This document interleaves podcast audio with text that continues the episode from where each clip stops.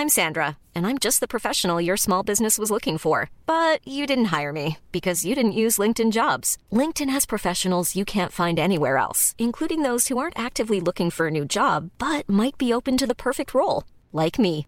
In a given month, over 70% of LinkedIn users don't visit other leading job sites. So if you're not looking on LinkedIn, you'll miss out on great candidates like Sandra. Start hiring professionals like a professional. Post your free job on linkedin.com/people today.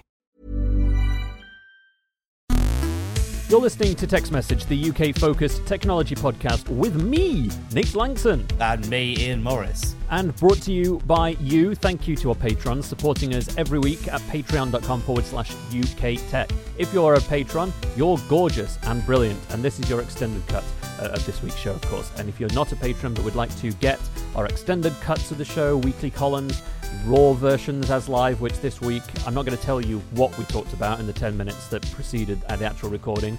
Um, but But it- rest assured, you missed some horrendous conversations. You did, uh, and you can get that by heading to patreon.com forward slash UK Tech. Uh, we've had a bunch of new patrons over the last week, so thank you. We had a, a bit of a drought of new people um, a couple of weeks before this week, but we've we've had loads. Mark uh, McEvoy, uh, McEvoy, Andrew West, Michael Wigmore, Alex Waddle, uh, the District of Wonders Network, and, and Paul Walker moved his uh, pledge level from $1 to $2. So make sure all of you guys are accessing our new RSS feed for our longer cuts. It's all on the Patreon um, homepage. If you have any problems, drop us a line, of course.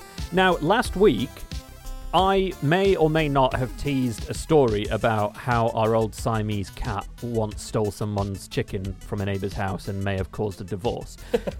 Many of you, let's just say, have emailed in or tweeted to say you'd quite like to hear that story um, because I left it dangling there like a like a little temptress in some weird underground dungeon. The story will be coming later on in the show after we've got through the actual news, um, because that's why you're all here. We'll just speed through this. Uh, in one minute a story, I reckon. Yes, Spend the rest of the time talking about uh, the Siamese cat chicken divorce.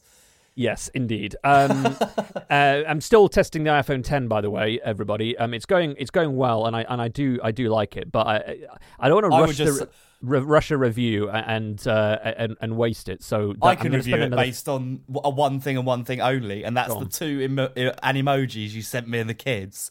Um, and on that, and on that strength of that alone, I'm saying bye, bye, bye. Yes, uh, for a thousand pounds, you too can animate yourself as a three-dimensional poo. Um, um, Yeah. But anyway, that story, uh, well, that review uh, will be coming, uh, be coming next week. Let's get on with this week's news, shall we, Ian? Um, Yes. We're going to start by talking about ATMs, which is not something we often start the show uh, talking about. But the Register reported uh, this week that thousands of free to use cash machines could be axed, uh, probably not literally, from Britain's high streets due to plans to cut fees that fund the network. This is from a warning issued by the banking industry group Link. Now, bear with us because there is a tech story under here. Link says part of the problem with the ATM market is because of a proposed reduction in fees that a bank or building society pays when one of its customers makes a withdrawal from an ATM. At the moment, it's around the 25p mark per cash withdrawal, but over the next four years, it'll it'll drop slightly each year to end up being about 20p per cash withdrawal. The ATM industry is actually going through a bit of a tough patch, which I had no idea about until um, I was researching the story this week. First, there's loads of them, and more apparently keep appearing despite demand for them actually dropping. Link says around 80% of free to use ATMs are currently within about 300 meters of another th- free to use machine. And the Yeah. number of cash machines in the UK is currently at near record levels. There's more than 70,000 And, of and, them. and this is at a time when people are using cash less and less. Precisely. I mean, I mean, data from UK Finance said that, uh, well, predicted over the next ten years, the number of cash payments um, in in general is going to fall almost half to 8.7 billion payments. Um, the total value, obviously, there means it will drop too. But the reason for all this, so everything seems to be suggesting, is that consumers are increasingly moving towards cashless alternatives. That's your contactless payments, your things like Apple Pay and Android Pay and things like that. And it's so it, it's having a good benefit for shops in, in that sense. And obviously it's great for consumers, but it's been really, really bad for cash machines. And in the US, I know that I think it's Wells Fargo, you can withdraw cash from now using Apple Pay. over here, we've not got that yet, to my knowledge, anywhere. Certainly, nowhere mainstream has has released that. It's bound to happen at some point because companies like Link, which powers the you know it's the biggest cash machine network in the country, I think, you know they don't want to go out of business, so they're going to need to come up with a new way to make people want to go to cash machines. You know they've done it in the past by letting you do things like mobile phone credit top ups and stuff. I think you can do through some machines.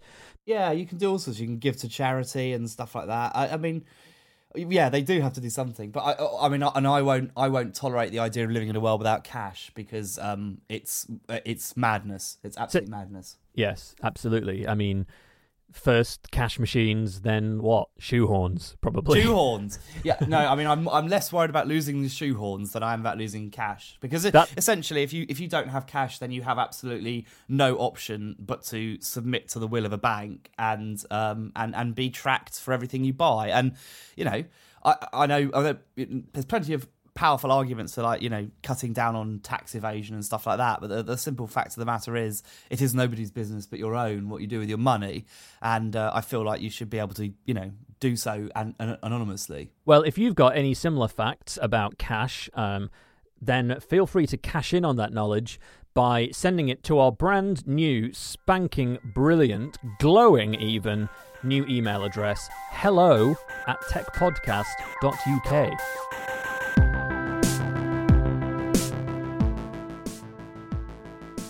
Snap. Not playing a card game with Ian. That's simply the start of this sentence. that was uh, that was the most partridge thing you've ever said that, was, that was proper partridge Well, let's see if the rest of the sentence contains uh, equal. Snap. i'm not talking about the popular card game Um, the company that makes Snapchat is in a bit of hot water right now. It had its quarterly earnings report this week where it reported it lost almost half a billion dollars in three months.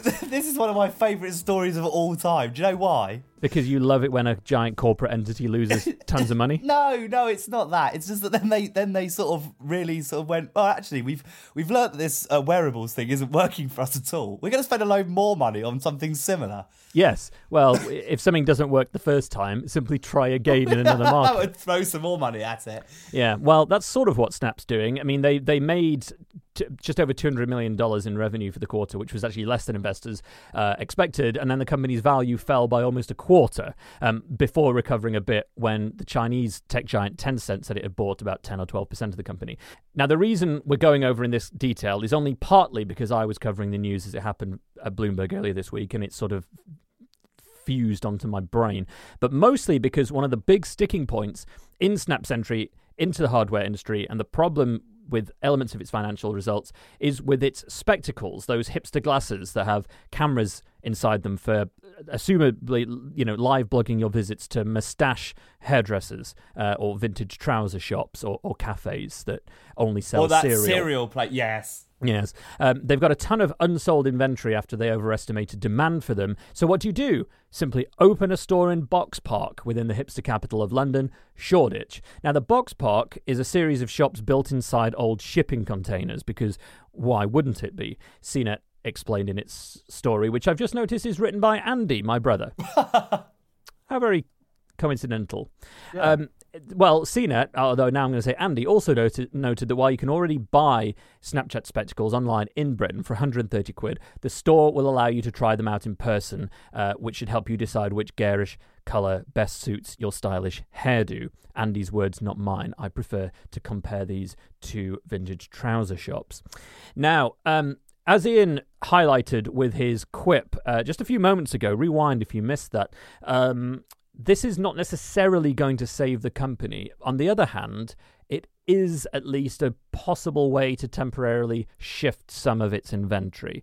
Now, I actually quite like the glasses. I, I tease Yeah. them because of the marketing and, and, and how they're aimed, but I actually like them, and I I think think it's well neat- done. I think it's Yeah. a really. I think it's a cool product. I, I like it a lot, and I, I the pro, the price is just too much for me. So that's Uh, exactly the problem. Is that They're it's, a, 130 quid, aren't they? it's a lot of money to spend It on is. something like that. That is and- a 40 pound product, and if you could do it for 40 pounds, I'd probably be in. I agree. It's kind of it's got it would work in the same way Amazon's Kindle works in that if you could sell it for about a third what you're currently doing, it makes a great present to give someone because it looks like you've sent them something a lot more valuable than it actually is. Yeah, plus um, you're essentially driving use of Snapchat, which is what you should be doing. Yeah, Um, exactly. Because uh, th- as much as they don't like to admit it, Snapchat is still the thing that they do mostly. I know they wanted to be a different.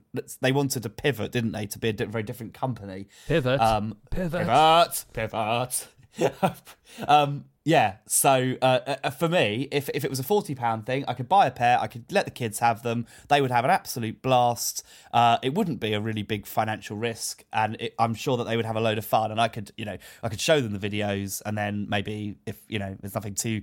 You know, because you to be careful with kids online, obviously. But if it was a, if it was just them playing around, you know, seeing the cats run around and stuff like that, then you know, I could post them online or something. Yeah, uh, I mean, I, uh, I I don't use Snapchat because I'm because I'm 32 mostly. Well, Um, I'm a lot, I'm not I'm not going to say exactly how old I am, but I'm a bit older than that, and I sort of do use it a bit. I like some aspects of it. Um, Go on, what I do you like about Snapchat? Well, okay, so I um I follow a couple of guys on YouTube, um uh, like vloggers, uh, people like Casey Neistat and David Dobrik, who I you know watch a lot of their videos, and those guys are all multi operators. So um, you'll see stuff on YouTube, but you'll see stuff that they cut from YouTube because obviously YouTube has quite strict rules on you know censorship and stuff like that. And you know, like to, if you don't want to get demonetized, you have to be pretty careful about what you put on YouTube. But so they can use that as an excuse to say, go and watch the video on Snapchat or on Instagram or whatever, and you get to. And so, if you're really, you know, if you like watching people do their thing, it's several ways are available for them for, for you to do that. And because kids don't use Twitter, um, I, I'd be happier on Twitter, but it's those services are better for video. Uh, so you know, although I do think it's a shame because I think Twitter could be the ideal video delivery tool in a way if they could sort of build it a bit better. Um, the, the problem with Twitter is it's not very well designed for this kind of thing, and they don't seem able to do extra features. Add apart from add a, you know another 140 characters that no one asked for. Yeah, and the, the the other problem with Twitter, and and frankly, that could be the title of a of a blog. The problem with Twitter is dot dot dot, um, is that Twitter's beauty and, and, and the roots of its success were in the fact that it's it's not what Twitter was, it's what Twitter left out. You know, it's, Yeah. it, it it was successful because of its its inherent simplicity. It Yeah. didn't it didn't have clutter around it. Same with Google. Same why Google's search engine was so beautiful is that it, it was minimal. It didn't try and be anything else. It was a search engine. Not it didn't try and be your homepage, your destination. That was iGoogle, if you remember, uh, which they Ah. also killed. Um, Oh, they kill anyway, everything, mate. The, the, uh, the list is immense. It is immense, and why wouldn't you if something's not if something's not working? Well, we've because tan- because they don't because they tend not to invest in anything. That's the problem. They set things up. They're good products. People genuinely like using them, and then they just don't put any money into keeping them going. And they go, "Oh, this isn't working for some reason. Let's shut it." Having spent a trillion quid on it. Yeah, it's probably because it doesn't deliver the kind of data they need to sell better ads. but, there, but, but there we go. Um, That's that- an excellent comment from you. I mean, I'm glad I didn't have to say it. Thank you. Well, if you have an excellent comment, by all means send it in. Hello at techpodcast.uk. We'll be looking. I can't wait.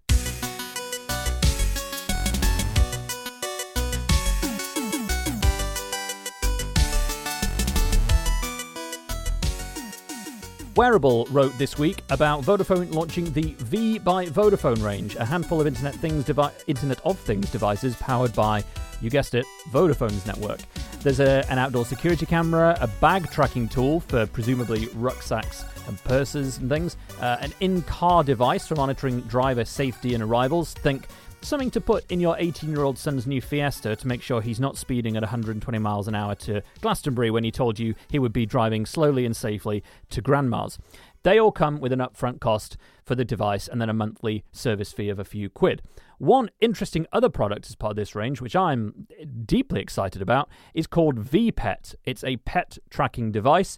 The Wareable says it's pretty much a rebranded Kippy Vita made by Italy's Kippy. Uh, the Vita the Kippy Vita costs 49 quid if you were buying it away from uh, Vodafone, and then you can pay from about 8 quid a month to 100 quid a, uh, for 24 months in total. Now, Vodafone's deal obviously includes connection to Vodafone's network and costs £50 up front, but then £4 a month for the surface for the service, which lets you track where your dog or cat is in real time via a mobile app and set up alerts if the animal roams out of a predetermined safe area. Now, I think it's very interesting. It's only available to Vodafone consumer mobile customers if you have it. And I'm pretty sure we've talked about similar products in the past, but I'm increasingly keen on these these products. Back in the day, I was mostly keen on the ones that had cameras attached to them, and I'd be Hmm. more interested if this now could have a camera attached. So not only could you see where your cat is on a map, you could physically log in and see it in live real time through the little cat collar thing, um, which is something that only now with you know pervasive 4G coverage everywhere, you could actually enable. Whereas, you know, 10 years ago when I was writing about weird stuff like this for CNET, they had no connection in them. You just offloaded a camera uh, memory card onto your computer to see uh, to see the goods. Um, would you use one of these for, for your cats, Ian? Do they go out? yeah, I really would. Yeah, they do go out, and I'd love to know where they go. And presumably you Um, could strap one to a child too. I don't think there's. Yeah, yeah, I guess so. But I mean, children don't tend to be out on their own. Um, but Hugo and Annie are both so different in terms of what their days look like. I'd love to see, you know, what they both get up to. Like, for example, Annie um, is very timid and she disappears off in the morning and she often doesn't come back for quite a long time. And I think it's probably because she's sleeping on the garage roof. Um, but I also suspect that, um, you know, she does go off and do some stuff and see some things. And Hugo. I've seen him walking around because the thing's massive. He could be mistaken for a panther. Um, and he, he will, I watch him cross the road and go into the neighbour's garden. And I walked back from dropping the kids off at school the other day, and he was, I I'm sure he was sitting on someone else's garage roof, like quite a way away from our house. So it'd be lovely to know what they're doing and where they're getting up to. And, uh, you know, and I don't, you don't need to do it every day, perhaps, because I think cats um, tend to have like a pretty fixed routine of things they go and do at certain times. Yeah, my cat, for example, go outside, do a poo, bury the poo, come back in, go to sleep for 18 hours. It's not so true. It's not a brilliant idea to give him one of these because it would look like it's broken most of the time. But I might get hold of one and uh, and borrow a dog. We, we use a service called Borrow My Doggy, uh, where we borrow other people's dogs to go for walks, and um, maybe we could Oh, take really nice. strap one to those uh, those dogs and go for a little walk and, and test this out. And if you're going to be using one. Uh, or think you'd like one, I'd love to hear some examples of that. Hello at techpodcast.uk. That's where you can send those to. Um, staying on the news uh, with Vodafone, though, the BBC reported this week that Vodafone is going to provide up to 5 million UK properties with full fibre internet connections. That's fibre to the premises. The company is going to partner with a broadband network specialist called CityFibre, who we have talked about before, to achieve the goal by 2025. Um, Vodafone says its initiative would offer, quote, a superior product at a lower cost than relying on BT's open, OpenReach structure. Uh, infrastructure, which it does at present for its fiber packages. Now, Vodafone says customers can expect to receive gigabit internet speeds, that's 1,000 megabits per second or higher, and it's going to start rolling the service out next year, initially to about a million households. Now, that's an interesting move for Vodafone, but it's a particularly good move, I think, for CityFibre. I mean, CityFibre is a really interesting company. It's been, it's sort of been the only notable competitor to the likes of OpenReach and Virgin Media in in Britain, and it's been steadily rolling out gigabit fiber to a number of cities in the UK, such as Aberdeen, Leeds, Reading, Sheffield, York, um, Glasgow, Hull, Bradford, Milton Keynes, and and my old hometown of Rotherham. The primary customers up to now have been local businesses, uh, government, health institutions, uh, and buildings in the education sectors. But Vodafone's partnership means it can do that more in the consumer space. It's been a small business so far. I had a quick poke around its financials. Um, its first half uh, year report, it said it connected 745 new business customer premises uh, premises. 750 not 750,000 750 which was worth about 11 million initially to them. So it's it's dealing with small installations because of the sheer amount of money it takes to put this fiber into the ground. So partnering up with a company like Vodafone to roll out to 5 million people you can sort of see the difference in scale that could bring which would then hopefully allow a much bigger market of fiber to the premises to erupt in the UK, which would be absolutely fantastic. Um, you know, I It mean, sure my- would. you know, Yeah, I I, I agree, and uh, but again, it's kind of depressing because these things always tend to run out the same way. Like they are, they will be only to new build places, um, you know, and and it's only ever worth doing a housing estate or something like that.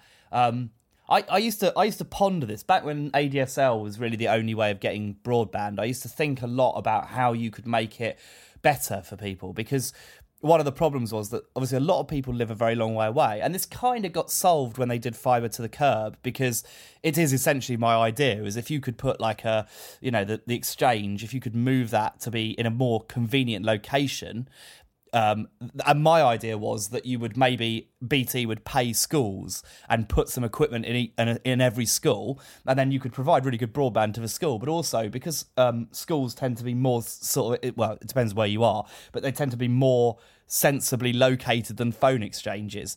Um, so if you weren't near a phone exchange, you'd p- probably be near a school, and then you know that could be a whole way of generating some income for schools and get broadband to people. Blah blah blah. But of course, fiber to the you know curb sort of makes that it means that the essentially the phone exchange is the green cabinet on your street, so it's kind of makes it not a problem anymore. Um, but there is a it is dismal the, the amount of fiber we've got, and um, you know we we definitely need more if we're going to be if we're going to compete. And um, you know I think I I've always said I I feel like more people should be working at home, um, at least some of the time, because we have a you know a creaking infrastructure, especially in big cities. Um, and it makes it makes it it just it's un, it's unproductive, right? It's if you can stay at home, you've saved two hours a day of commuting for most people, probably, and yeah. maybe more for some. Uh, I mean, how long does it take you to get into work? An hour. Yeah, so there you go. So, so you know, you you either you get a little bit more time yourself, which is nice, uh, and the company gets a more refreshed, productive version of you. Um, and you know, and I, I, obviously a lot of companies are really backwards about this. Um, but you know, why why not let people work at home, especially if you've got targets that are obvious. I mean, obviously, it doesn't work for everyone. Like, you know, uh, not every Chefs. job can be out. Yeah, I mean, unless I don't know, we invent teleportation sometime soon, and chefs can just cook in their own kitchens and beam the food to your plate. Uh, but then, why would you go to a restaurant at all? You would just have it beamed to your house, wouldn't you? Indeed. Um, well, you can beam your thoughts to mine and Ian's houses by sending us your thoughts on this story hello at techpodcast.uk.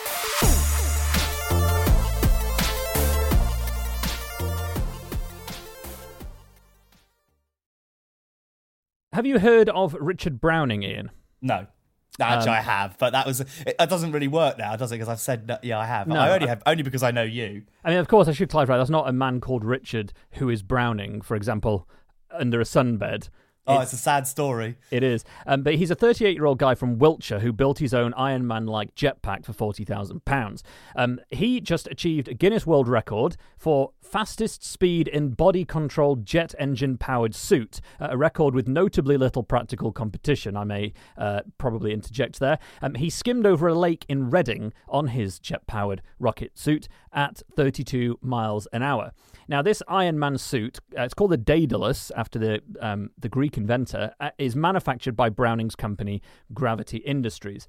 It's made up of six kerosene fueled microgas turbines. You've probably seen videos of this on YouTube. Um, but he's achieved a record that nobody else was able to to break, and I, and I'm not quite sure whether that makes it better or worse. But I wanted to note this at least happening because I got to see this suit in person the other day and met Browning and got a demonstration of the thing. And it is one of the most amazing things I've ever seen with my eyeballs. And I've seen some interesting stuff, mate, as you know. I've seen oh, some yeah, very definitely. intriguing some intriguing sites.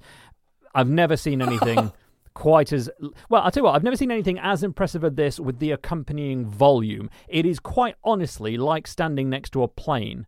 It's it's the jet engine. It, it is basically is like standing next to a plane. I mean, it's a jet engine. It, it is an actual jet engine. Several of them. They've got a thousand horsepower. I mean, um, he said that.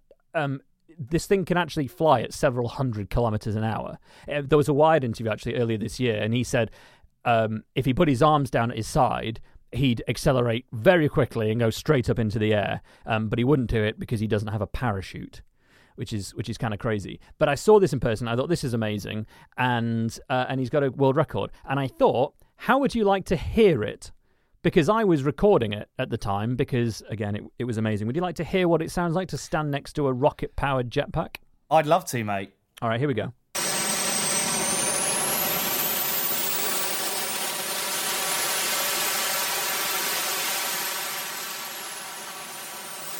That, that's what it sounds like. It, it, it is like several little jet engines going off. Uh, we had to wear earplugs before we were even allowed to see the demonstration because uh, of, of, how loud it is. I mean, goodness knows what the actual decibel level of it is, but I mean, it was deafening with earplugs in. So, God, goodness knows how loud it would have been if I'd have taken the headphones out. Um, uh, we'll we'll include a link to that to that video. Maybe I'll, I'll pop that on the YouTube channel, uh, the Tech's Message YouTube channel, which we have, um, but we never put anything on it. So we'll put this on it, and then we'll include a link to that in the show notes. And um, yeah, of course, you can let us know any thoughts on that at the usual address, the usual as of this week, that is. Hello at podcast at techpodcast.uk.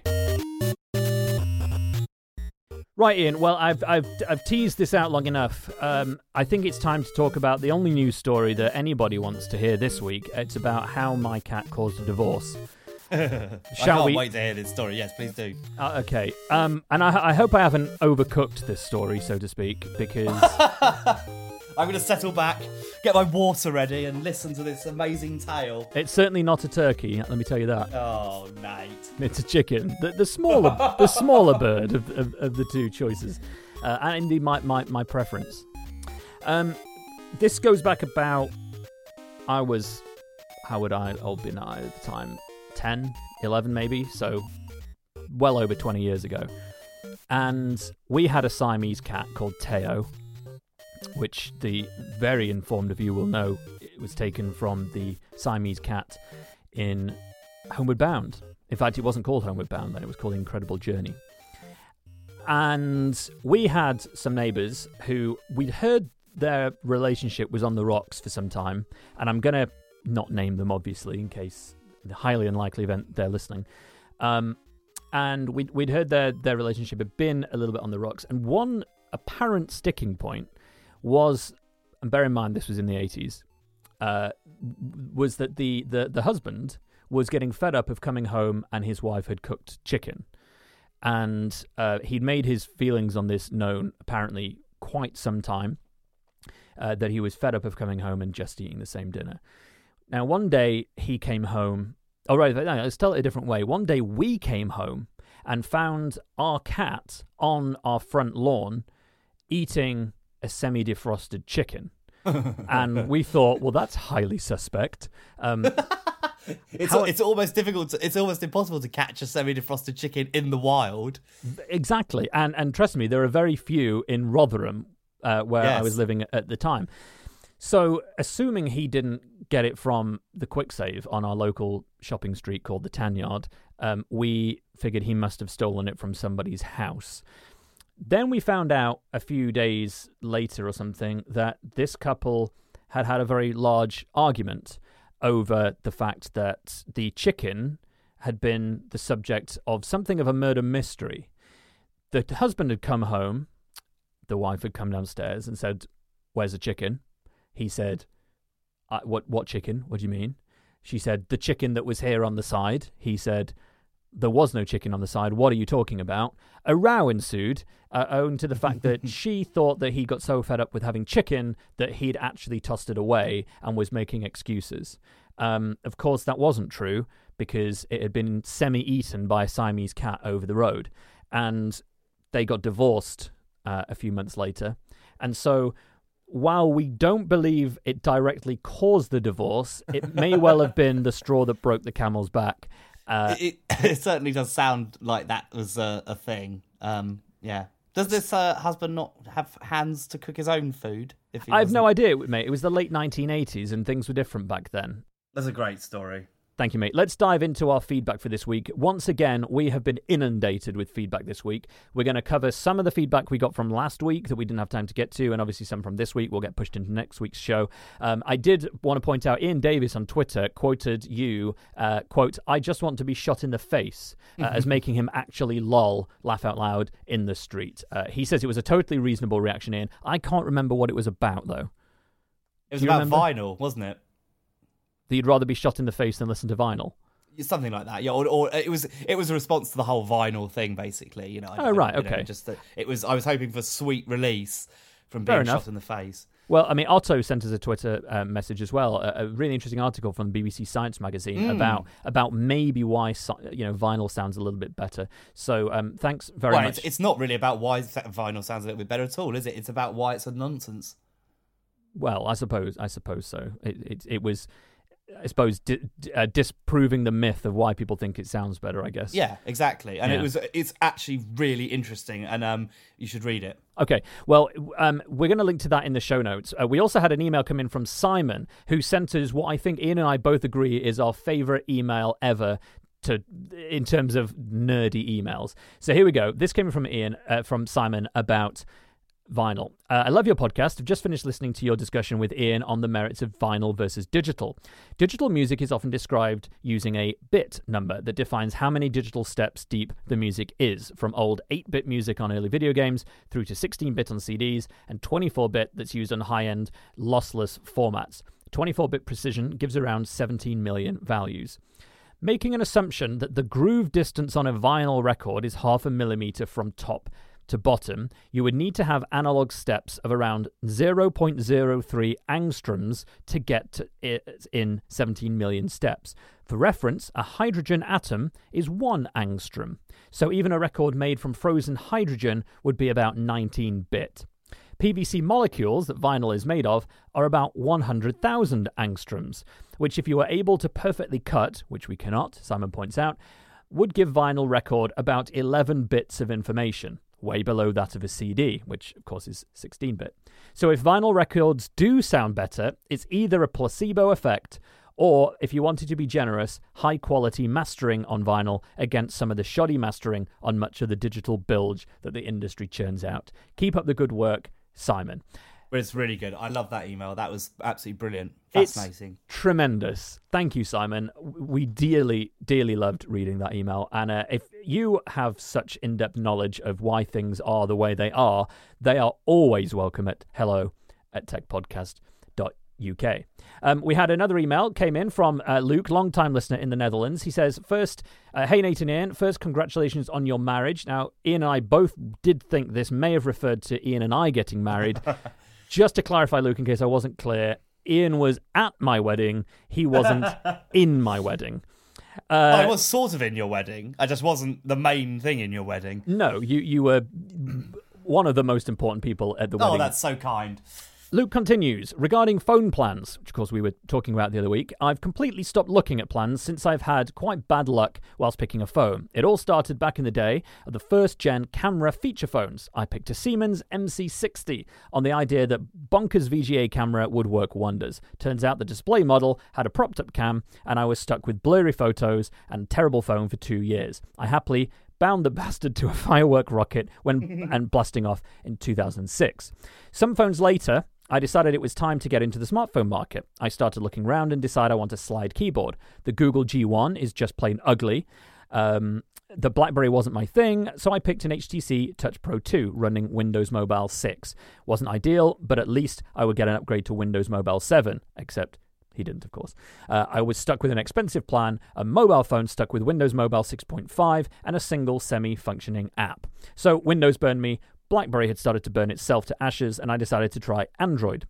Still looking for a physical keyboard, I picked the HTC Desire Z uh, with the promise of a revolutionary Android 4. Though I never got it, HTC decided against upgrading this model and made the firmware for the Wi Fi, Bluetooth, and camera closed source, so even rooting, the, the rooting community had big problems. Again, stuck with being with a phone for too long with too little. I jumped ship when I bought a second hand iPhone 4 from a friend and have never looked back at plans or installments. Granted, the whole Apple aspect may have helped, but I'm currently happily using an iPhone 7 as a daily driver um, with a plan of 2350 euros per month and 10 gigs of data. That is a very long explanation of why contracts can be really bad because if you choose the wrong phone based on bad reviews or bad advice, you're stuck with it for 2 years. Yeah, and, or you could sell it, I suppose, in theory, and buy another one, but it's not ideal. Yeah. Oh, Um, also, we did have a we had a request on Twitter. We probably won't be able to do it this week, but we should do it at some point. Um, I think from one of our American listeners uh, who would like us to explain how phone tariffs in this country work, because we we assume quite a bit of knowledge, don't we, when we talk about it? Um, and it's not completely obvious to everyone. So Yeah, I mean, actually, I we'll re- do that another time. Well, I, we can do it now. I mean, I replied to that that tweet with a bit of an explanation, but I mean, essentially here, most people sign up to a contract, pay nothing for a phone up front, and then pay probably on average somewhere between about twenty and seventy pounds a month um, for two years for both to cover the cost of the phone and a bit of markup no doubt from the the network and then their service plan on top. Alternatively you can buy most phones without a sim unlocked from a bunch of manufacturers and then get a sim only plan so you're just basically signing up to a sim card and put that in any device you want and that's kind of what i mean it's certainly what i do uh, it's what i advise people do and it's also the root of our advice of the week when we're talking about the new iPhones, buying them outright and, and putting a SIM in. I pay about twelve pounds a month for my Vodafone contract, um, and that just goes in whatever phone I'm using at the time. So that's that's basically how it works. Um, we also had an email from Ross, who, uh, in addition to congratulating me on my wedding, said that actually Virgin Mobile has a three-year contract Wow. of on option. Now we we noted that that um, Virgin Mobile.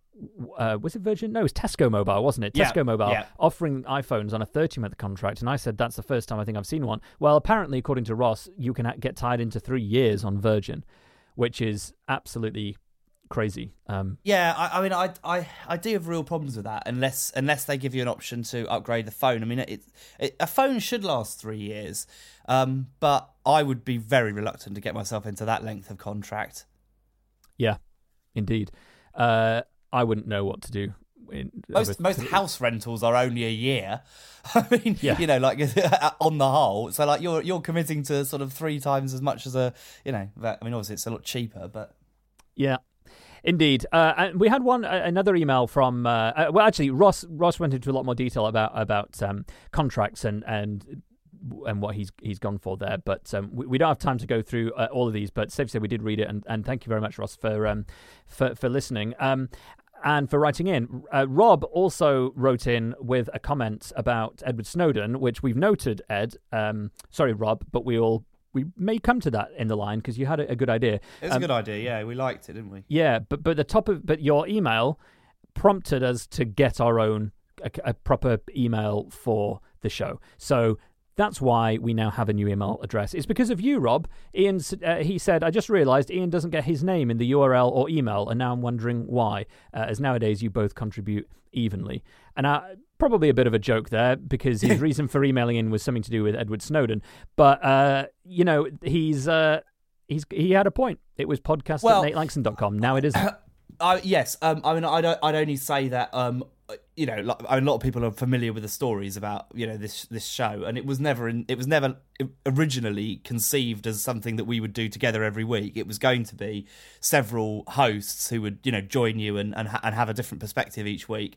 Um, but we sort of settled into a routine, didn't we, whereby we did make it a regular thing, and we've both enjoyed doing it so much that it's uh, it's it's just been like that, and we've certainly used other people uh, where where where necessary, but it's it's been something that we've I don't know we've definitely helped build it together. But I will also say Yeah. that uh, Nate does the very very large majority of the work on this show. I, I turn up uh, on a Sunday uh, and talk uh, cack into a mic for a bit, and that's pretty much my contribution. Uh, um, and Nate works exceptionally hard, so that's the the reason. But it has been sort of addressed, I guess. Yeah, I mean, I would say Ian's self-deprecation there is slightly over-egged. Uh, Ian does contribute more than talking guff into a microphone for an hour. Well, we Sunday. talk a lot about the show, don't we? I mean, we we, Yes. co- we communicate nearly constantly about things for the show and ideas and stuff like that. And and and uh, I, you know, you consult me about every major decision, so it's you know, I, I certainly am involved. It's just Yeah. that, you know, you definitely do a lot more of the heavy lifting than I do. Yeah. Uh, and it is also on my website. If you went to ian-morris.com forward slash podcast, you would see uh, a, a link to the podcast. It's just that I don't put anything on that site, so no one goes to it. But Yeah. Um, but well, thank you, Rob, uh, f- for raising that point because it, it, did allow us to to do a little bit of upgrading around here, and that's always good. Um, we had a, a, a, ton of other emails. You know, Andrew had written in, Stephen Bowman with some interesting uh, stories about the iPhone 10 that he's he's got. So we'll we'll come to all the ones we didn't get to this week next week, um, as we invariably will probably get more, and then have to push those into the week after. This is this is how it goes in when you start being popular. Um, yeah, you, people, we're very lucky. Yeah, we are very lucky. We we absolutely love it. The more, the better. Thank you to everybody sending them in, and please, long may they continue. Except now at hello at techpodcast.uk. Though obviously, if you send them to the old address, we will still see them. But um, move on, people. We've got a new address. let's let's use it. It cost me. Uh, how much did I pay for it? I can't remember. About thirty dollars oh, and, for um, two years. I just also we should say thank you to people who um, I've seen a, an increase in the number of people who are suggesting us as a show to listen to to other people. Uh, so we see it on Twitter. Um, people ask for British tech shows, and um, people uh, reply uh, like Cybergit said uh, to someone else uh, he'd recommend our show, and that's really nice. We really, really appreciate that, don't we? It's, oh, uh, it's lovely to be recommended as a, a, show to listen to absolutely. I mean, it's it's the reason why we are here because people tell other people. It's it's why we say that people listening on our free feed, uh, you know, you're the bigger number, so you're you're the guys who have the power to um, to tell friends and leave reviews and, and all that kind of stuff. Because without that, we don't get shared. So the more people who do that, the better. Um, and and it's one of the great ways of supporting us. Obviously, the other great way of supporting us is through Patreon. Um, we're going to be consulting our patrons over the next couple of weeks to talk a little bit about you know how we might want to evolve um, the show and the levels of support that we that we have on offer and, and, what people get for those in 2018. So we'll be coming to that soon. But it's a great time to to to join us on. Uh, it's kind of a club, isn't it? I see it as a club, like the Tech's Message club over there on uh, on Patreon from as little as one dollar a week, which helps us, you know, buy new equipment and, and all that kind of stuff. We um we don't take home a, a great deal of the money after we spend it on stuff, but um it, it's all there. Like the email thing, we wanted a new email account, but that mean I had to buy something. So again, that's the kind of stuff that it funds, which is uh, which is very grateful. And thank you to everyone who does, no matter how you are able to support us. Let's check in with Tom Merritt who has some things to say about this week in the global world of tech. Tom. Hey, thanks, Nate. This week on Daily Tech News Show, we discussed the idea that Google and Facebook and other big tech companies are actually like their own countries, discussed the predicted death of game consoles, decided how likely it is that Uber will be able to launch its flying car service. They're seriously developing one. Debated the new Facebook revenge porn reporting system being tested in Australia, and discovered why one man's C project made him the target of Russian spies. All that and much more at dailytechnewsshow.com. Thank you, Tom. All right, that's going to do it for this week. Um, we, as ever, have been posting frequently over at, at Tech's Message Pod on Twitter. Um, really trying to make that kind of a real destination for, for all the UK tech news um, of the week through the week. It's where we pull all of the stories we talk about from this episode and indeed every episode. They all get pulled from whatever we put on that feed in the week. So if you want to keep up to date with everything UK tech, follow us at Tech's Message Pod don't follow us in the street. Isn't that right, Ian? I don't mind being followed in the street. That's absolutely fine. Okay, well, follow Ian in the, in the street uh, for the Say next. Say hi. yeah. Okay. Do that, but leave me alone. Into, I've lost the bottle. I've lost it into my bottle. Okay. Never mind. Ian will find that and undoubtedly update us on its finding next week.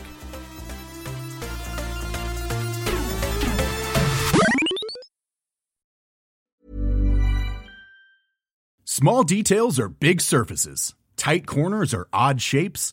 Flat, rounded, textured, or tall. Whatever your next project, there's a spray paint pattern that's just right. Because Rust new Custom Spray 5 and 1 gives you control with five different spray patterns. So you can tackle nooks, crannies, edges, and curves without worrying about drips, runs, uneven coverage, or anything else.